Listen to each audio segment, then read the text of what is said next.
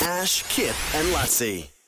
Uh, just a quick bit of uh, Northern Territory news. Have you seen the? Um, there's been a, a theft in the Northern Territory from a lady who went to work. She went to work at 6:45 a.m.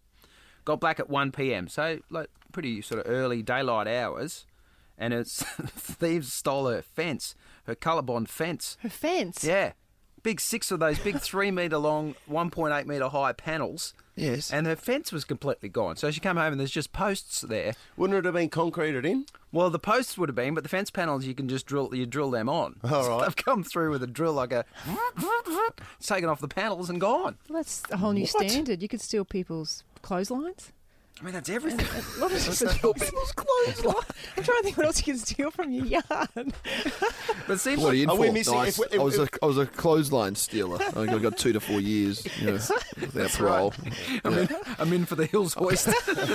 Hills hoist, just the hills hoist, it's the hills hoist. the hills heist, Hills the hoist hills heist. heist, the hills hoist heist. Ash, Kip, and Lutzi.